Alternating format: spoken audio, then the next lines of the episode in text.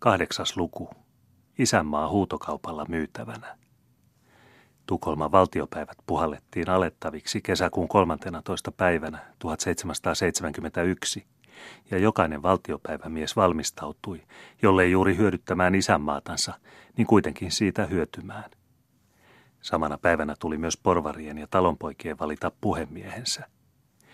Nuori valtiopäivämies, Isokyrön Joonas Perttilä, oli noussut vuoteeltaan ja istui juuri lukemassa Raamatusta aamulukuansa, kun joku koputti hänen köyhänpuoleisen kaupungin eteläosassa olevan asuntonsa ovelle, ja sisään astui päässään sievästi käherretty tekotukka, muuan nuori varatuomari, hattujen päällikön, paroni Höpkenin yksityiskirjuri. "Oletteko valtiopäivämies Perttilä?" kysyi käherretty mies mielistelevällä äänellä. "Olen. Millä voin teitä palvella?" "Tahdoin vain kysyä, kuinka on terveyden laita, kun valtiopäivämies ei ollutkaan eilen illalla Punaisen kukon ravintolassa.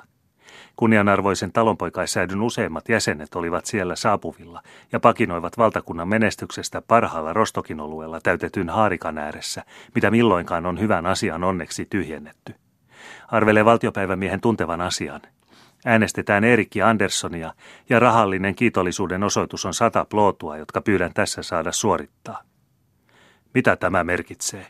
kysyi nuori, vielä kokematon valtiopäivämies, kun käherretty vieras pitemmittä mutkitta alkoi lukea seteleitä pöytään. Hieno herra ymmärsi kysymyksen väärin.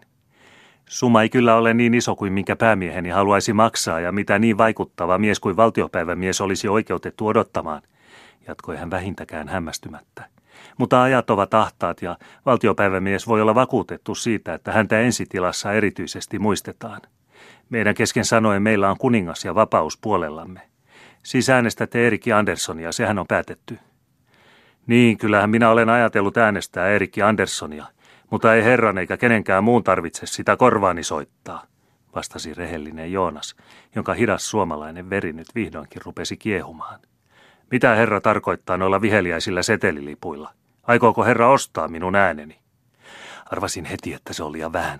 Suomalaiskonna tulee kalliimmaksi kuin luulinkaan, mutta täytyy pitää häntä hyvällä tuulella. Hän voi vaikuttaa toisiin," mietti hattujen asiamies harmitellen ja veti esille, nyt toki hiukan enemmän kursaillen, toisen setelitukon.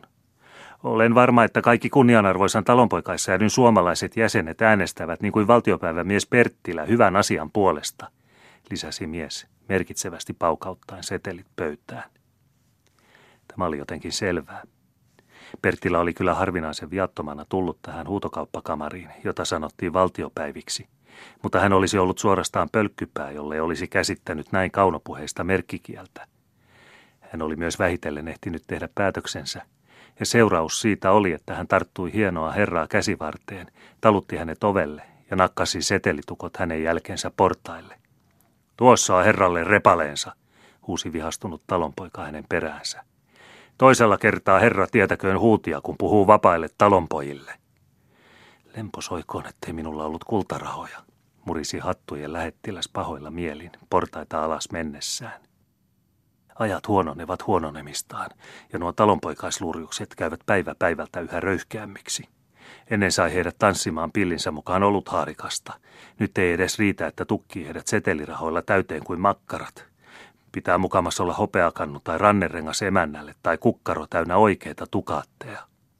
Olen varma, että myssyt ovat ehtineet ennen meitä ja antaneet tyhmän suomalaistolvanan kuulla kullan helinää. Hän äänestää vastustajaamme, se on päivän selvää.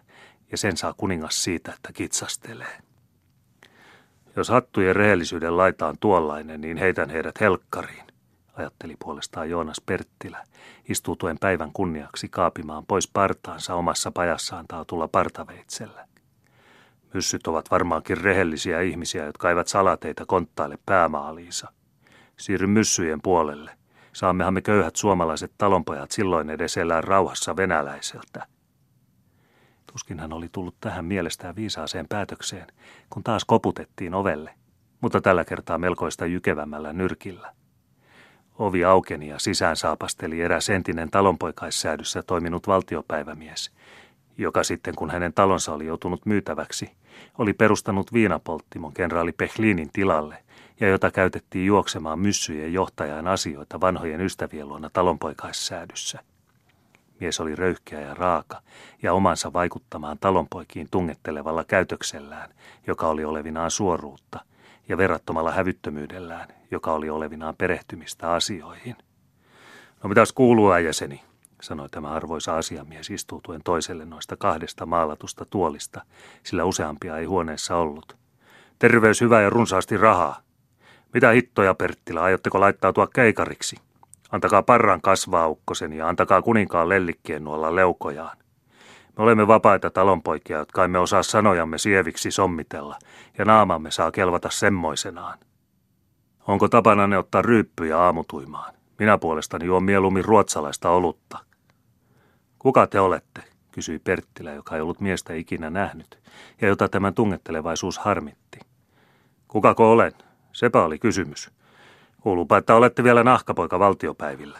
Muuten tuntee koko Ruotsin rehellisen vanhan Hallbergin, joka ei ilmoisena ikänään ole kumarrellut ylhäisiä eikä alhaisia.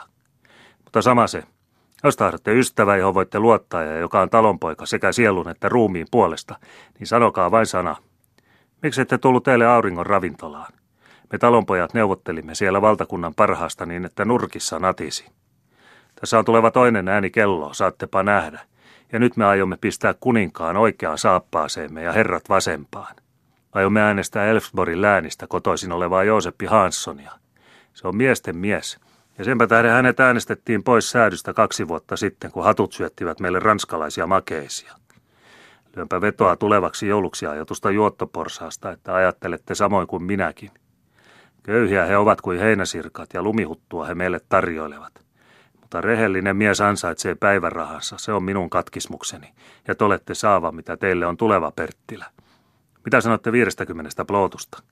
Sillä saatte kyllä aika härää, ja sitä paitsi silkkihuivin tervetuliaisiksi emännälle. Viisikymmentä plootua, vastasi Joonas, joka nyt rupesi oivaltamaan, mihin päin puhe kääntyi. Täällä oli äskettäin herra, joka tarjosi sataa. Vääriä seteleitä, pelkkää peijattua varkaan tavaraa, uskokaa se, Perttilä, niin totta kuin olen talonpoika ruumiltani ja sielultani. No, olitte kai niin viisas, että annoitte hänelle matkapassin alas portaita. Niin tein, sanoihan minä sen. Te olette valtiopäiväämme kaunistus, ja senpä tähden saatte seitsemänkymmentä plootua oikeata käypää rahaa, josta ette joudu hirteen. Mistä hyvästä? Mistä? Rehellisyydestänne, kunnollisuudestanne ja siitä, että puolatte valtakunnan etua. Mutta jos nyt en myykään ääntäni. Jos. Niitä olette hauska veitikka, Perttilä. Kuulkaapa, sanon teille sanasen tässä meidän kesken. Saatte sata plootua sillä ehdolla, että te hiisku siitä kenellekään mitään. Mitäs sanotte siitä, häh? Tietäkää huutia. Minä en ole mikään varas. Vai niin? Jos sitä nuottia vedätte, on se oma vahinkonne. Minun puolestani voitte kernaasti antaa varkaiden ja roistojen valtakuntaa hallita. Minä sanon suoraan ajatukseni ja neuvon teitä ystävänä. Ette suinkaan voi sata viisikymmentä vaatia. Täällä on kyllä muitakin, jotka katsovat isänmaan parasta. Ja sitten kuiskaisen teille jotakin korvaan. Kuningas on meidän puolellamme. Niin, mitä arvelette, eikö se ole saakelia? No, menköön sadasta viidestäkymmenestä, te itsepäinen suomalainen. Onko huutokauppa jo loppunut? Kysyi Perttilä pannen pois partaveitsensä ja nousten uhkaavasti seisoalleen. Tepä vasta turkkilainen olette, vastasi kaupanhieroja, joka taas ymmärsi tarkoituksen väärin ja kopeloi irvistellen povitaskuaan. Tosiaankin, äijäseni, olette hiukan koiramainen. Mutta jos ei vähemmästä apua ja jos lupaatte tehdä totta puolestanne, niin olkoon menneeksi kaksisataa. Se on viimeinen sanani niin totta kuin olen talonpoika ruumiltani ja sielultani. Ja niin totta kuin minä olen talonpoika ruumiltani ja sielultani, opetan minä teille, kuinka rehellinen mies vastaa tuommoisiin konnankujeihin, vastasi Perttilä, tarttui miestä kaulukseen ja heitti hänet ulos ovesta. Kirottu suomalaistolvana, mutisi asiamies hieroen selkäänsä. Hatut ovat tarjonneet hänelle kaksisataaviisikymmentä. Myssyt ja hatut näkyvät olevan yhtä hyviä, sanoi Perttilä ylenkatseellisesti. Voi onnetonta isänmaata.